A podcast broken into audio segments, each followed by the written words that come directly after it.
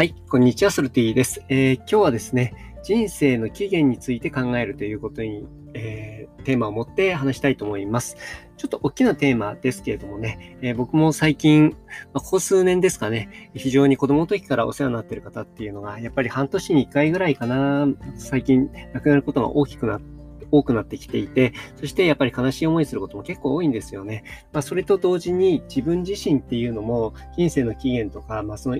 その死っていうことについてね、えー、考えることっていうのも、やっぱり多くなってきていてます。特にですね、その死について考えるっていうのは、うん、若い時というかね、10代時の時とか、20代の時とか、なんで生まれてきたんだろうとかね、そういったことを考えることあったと思うんですけれども、そういったことよりは、どちらかというと、その、自分がね、亡くなるって言った時っていうのはみんな平等に来るわけじゃないですか。で、その時に、まあ、後悔しないようにどうやって生きようかとかね、まあ、そういったところに思考が最近は多く向きますね。なので、日々ですね、自分自身っていうのが何を重要視しているのか、何を優先順位高く生きているのかっていうのを定期的に確認するようにっていうのはしております。特にですね、僕は今子供が3歳なので、えー、子供が生まれてからはですね、やっぱりどう考えても亡くなるときに子供に対して何もできていなかったって思うのが非常に後悔を生むと思っているんですね。なので、えー、子供と過ごす時間とかね、うん、そういったものをですね、まあ僕の中で一番優先順位高くしていますね。で、これもやっぱり時間が経っていくと、うん、それも変わっていくと思うんですよ。だからその変わっていくのはすごい別に問題があるわけじゃなくて、その都度その都度、え自分の人生っていうのは、えっ、ー、と、期限があって、で、その時に後悔しないために今どう過ごすのかっていうところを振り返るっていうところ、非常に重要かなっていうふうに思っています。で、やっぱりこの亡くなるっていうのは生まれた瞬間にですね、みんな死に向かって、えっ、ー、と、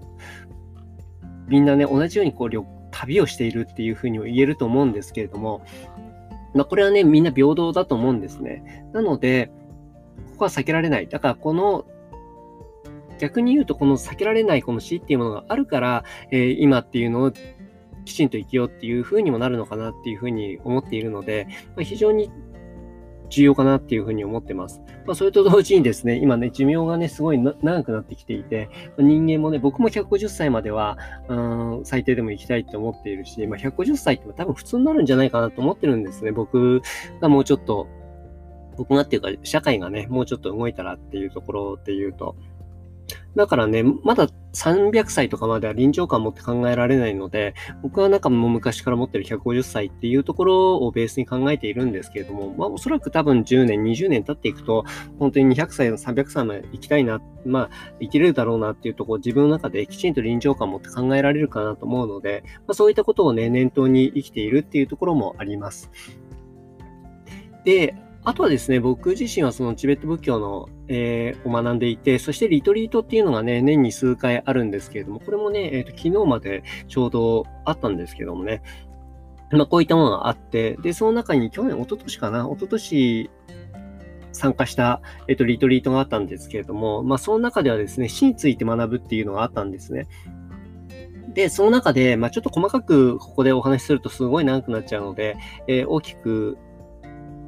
サクッとちょっとご説明すると、やっぱりそのエネルギーっていう観点ですとか、あとはまあここでも何度もお話ししているその種っていうね、え、何が現実を作っているのかっていうところ、ま、そういったものをきちんと理解するっていう、まあこれを理解するっていうのは空を理解するっていうところにもなってくるんですけれども、ま、そういった、まあ、空を理解するって簡単に理解できないですけどね。なんですけども、その空空を理解しようとする努力っていうね、これは非常に必要だと思うんですね。あとはやっぱり人があのきちんと生き続けていくっていうところで言うと、これはもう本当に、なんて言うんでしょうね。思考的な部分っていうこととはまた別で、えー、やっぱり消化とかね、えー、あとは栄養の吸収とか、あとはその、それをサポートしてくれるいい医者の存在とかね、そういったことも非常に重要だったりするわけですね。まあそういったことも、まあ、このリトリートの中ではね、いろいろ教わって、その食っていうことについてね、非常に重要視していましたね。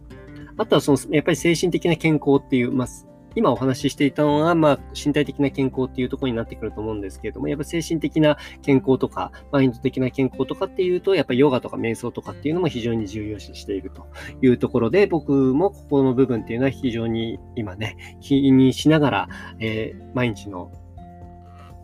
習慣の中に入れ込んでいるかなっていうところがあります。なので、まあ、結局はですね、死っていうのは、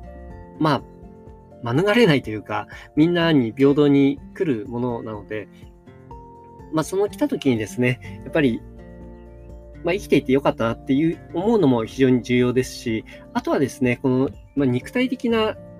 部分で言うとそこで終了しますけれども、結局、まあ、この仏教を学んでいて思うのがですね、今こういう状態、まあ、例えばなんですけれども、日本に生まれたっていうことだけでも、あ非常に今の現代に日本に生まれたっていうのはすごいことだと思うんですね。で、それがなんでかっていうと、今まで僕たちの先祖様がすごいいいことをやってきて、それがん、きちんといい単位として残って、そして僕が生まれているっていうところがあったりとかするので、今、こう、何か現実に向き合ってやっていることとかね、え人にとっていいことをやってるっていうのは自分のことだけではないんですね。まあ、子孫のためにもなってくるし、まあ、そういうふうに考えると、まあ、自分自身の子孫っていうのも何代も先を考えると何百人、何千人っていうふうに広がっていくわけじゃないですか。そうすると、まあ、世界を作っているとも、まあ、あの未来の世界を作っているとも言えるわけですよね。まあ、そう考えると、今やってることっていうのは自分のことだけじゃなく、やっぱり考える必要があるなっていうところを日々思わされるような感じです。なのでですね、えー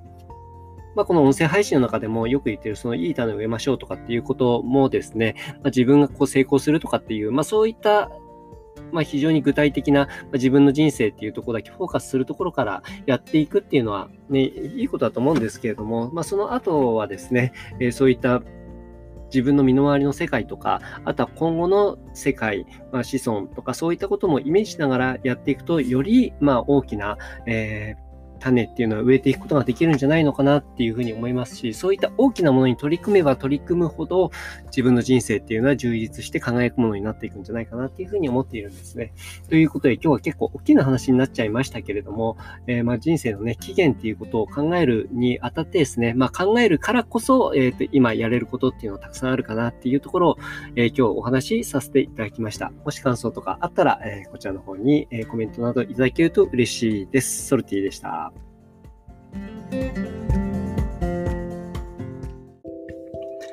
今回も最後まで聞いてもらいありがとうございました。